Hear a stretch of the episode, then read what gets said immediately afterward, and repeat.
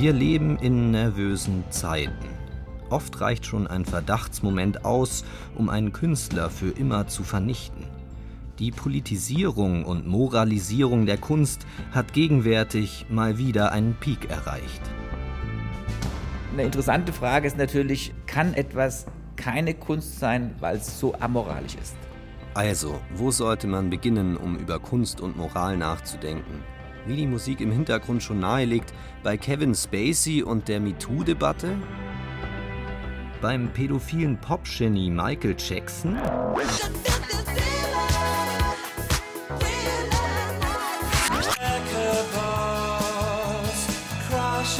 Oder beim rassistischen Smith-Sänger Morrissey?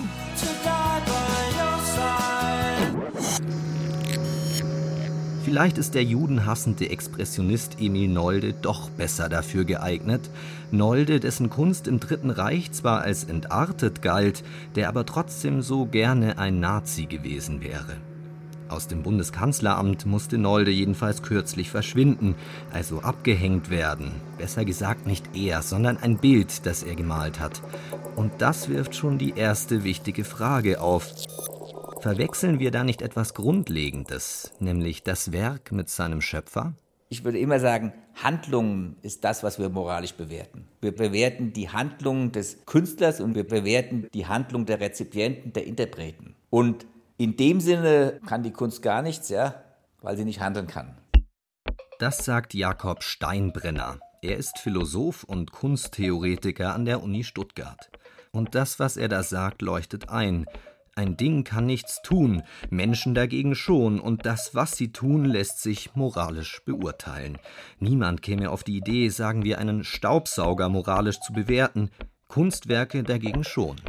Wenn wir einen Blick ins Feuilleton werfen oder in die alltägliche Kunstkritik oder auch wie wir mit Kunst umgehen, wenn wir beispielsweise das Kino verlassen oder eine Ausstellung verlassen und über die Werke, die wir gerade gesehen oder gehört haben, sprechen, fällt auf, dass wir häufig moralisches Vokabular verwenden und eine moralische Kritik verwenden.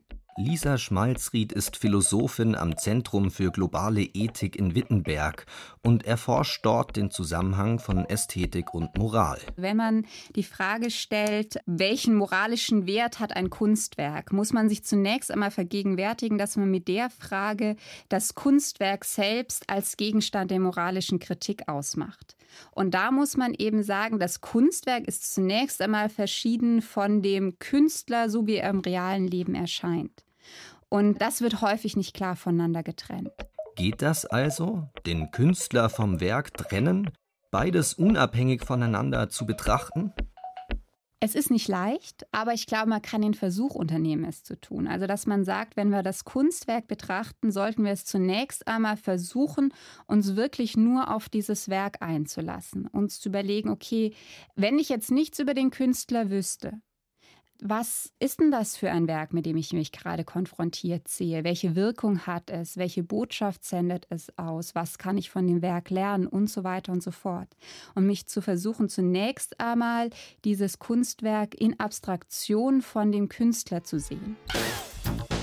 Und das ist wichtig, weil es eben passieren kann, dass in einem Kunstwerk beispielsweise eine moralische Haltung zum Ausdruck kommt, die losgelöst ist von der moralischen Haltung, die der reale Künstler im realen Leben zu dem moralischen Sachverhalt hat. Michael Jackson, der King of Pop, war auch schon zu Lebzeiten nicht gerade eine moralische Instanz. Heute sind Jacksons moralische Verfehlungen für manche Radiosender Grund genug, seine Musik aus den Playlists zu verbannen. Also sollte man hier Künstler und Kunst trennen? Wenn Kunst einen moralischen Anspruch hat, dann können wir das nicht trennen. Ich denke mir, Michael Jackson hat keinen moralischen Anspruch gehabt, ja. Und darum hat die Kunst auch keinen moralischen Anspruch in meinen Augen.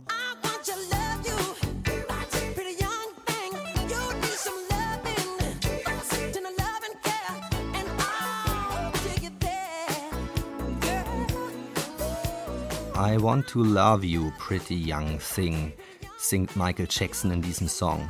Seit der Doku Leaving Neverland, in der sich die Indizien verdichten, dass der King of Pop tatsächlich Jungs sexuell missbraucht hat, sind diese Zeilen für viele unerträglich geworden. Jackson, der behutsame Verführer des Pretty Young Thing. Was die wenigsten wissen, der Song wurde nicht von MJ selbst, sondern von Quincy Jones und James Ingram geschrieben. Wie viel von der Person Michael Jackson steckt nun also in seinem Werk? Besteht die richtige Interpretation darin, dass wir die Absicht des Künstlers in irgendeiner Form nachvollziehen? Das halte ich für eine fragwürdige Auffassung. Ja, natürlich ist die Auffassung des Künstlers wichtig und auch was er dachte und seine Absichten. Aber ich denke mir, entscheidender ist das, wie das Kunstwerk verwendet wird. Ja, und die Verwendung liegt beim Interpreten. Muss man also die Intentionen des Künstlers im Werk selbst erkennen können, damit sie für die Beurteilung des Werks relevant sein können? Michael Jacksons Musik für sich betrachtet transportiert ja nicht die moralischen Verfehlungen der Person dahinter. Welchen Anspruch hatte er überhaupt mit seiner Musik und wie eng sind Musik und Text miteinander verbunden? Es ist im Einzelfall also immer kompliziert.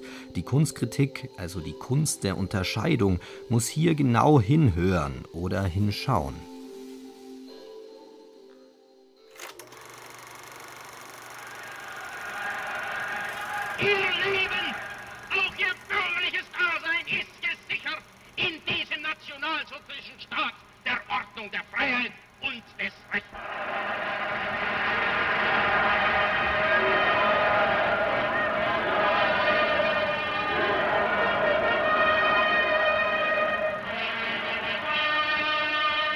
Venedig im Sommer 1935. Bei den internationalen Filmfestspielen flackert Triumph des Willens über die Leinwand.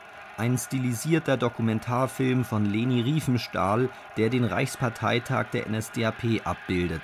Man sieht dort Menschenmassen, in Reih und Glied, in Quadraten stehen sie da und jubeln Adolf Hitler, dem Führer, zu. Der Film ist vor allem eins, Propaganda für eine abgrundtief menschenverachtende Nazi-Religion.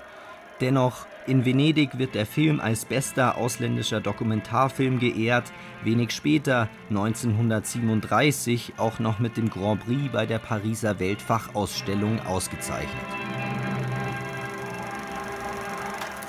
Was den Film ja auch so verstörend macht, ist, dass zum Beispiel gerade das Formale oder das Ästhetische des Films so herausragend ist. Also das sind wahnsinnig schöne Bilder, die wir da sehen. Die Kameraeinstellungen sind beeindruckend. Und diesen Wert dieses Films kann man stehen lassen, den kann und sollte man, glaube ich, auch anerkennen. Und gleichzeitig kann man ihn moralisch kritisieren und man kann dann auch zeigen, dass diese moralische Kritik eben wieder zurückfließt in für die Kunstkritik relevante Maßstäbe. Triumph des Willens birgt gerade in der Retrospektive einen paradigmatischen Konflikt in sich. Formal und technisch ist der Film Avantgarde, ein Meilenstein.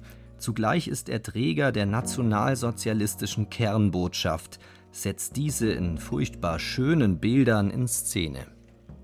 Michaela Grützen, sie ist Professorin für Filmgeschichte an der Hochschule für Fernsehen und Film in München. Die Form erzählt hier natürlich auch den Inhalt gleich mit. Die stehen ja da sozusagen nicht zufällig mal im Quadrat, sondern hier geht es natürlich darum zu zeigen, das ist hier alles unter Kontrolle.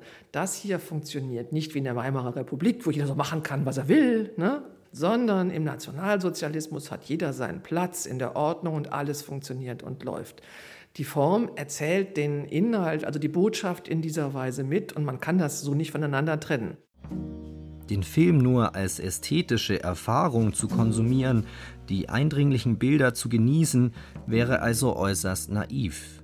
Man würde dabei etwas künstlerisch Wesentliches übersehen, nämlich dass hier Form und Inhalt auf so geniale wie beängstigende Weise untrennbar miteinander verbunden sind.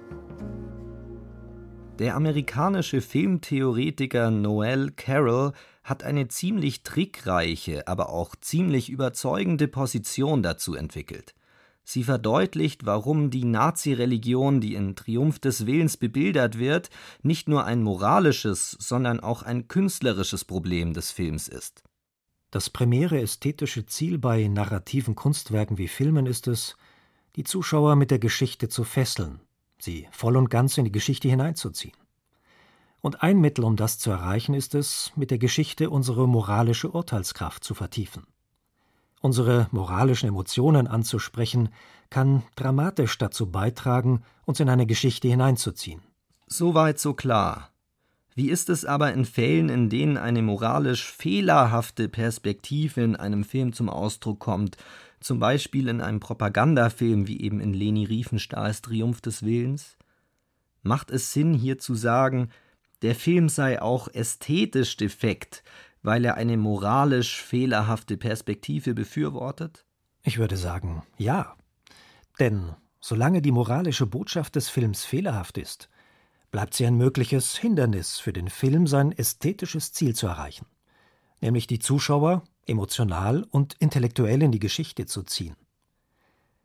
Auf dem Höhepunkt des Krieges mag es so gewesen sein, dass die Zuschauer den moralischen Fehler eines Propagandafilms gar nicht wahrgenommen haben, doch nach dem Krieg dürfte dieser immer offensichtlicher geworden sein. Filme, die Zuschauer einmal begeistert haben, haben sie später moralisch abgestoßen. Und auch wenn das nicht für alle Zuschauer gilt, so doch zumindest für moralisch sensible Zuschauer. In so einem Fall ist ein moralischer Defekt also gleichzeitig ein ästhetischer Defekt eines Films. Es gibt großartige Kunst von furchtbaren Künstlern und Kunstwerke, die als Medium zweifelhafter Inhalte herhalten müssen. Künstlerinnen und Künstler können Botschaften vermitteln und sie wirken damit in der Öffentlichkeit. Haben sie eine besondere moralische Verantwortung? Darum geht's im nächsten Teil dieser Themenreihe.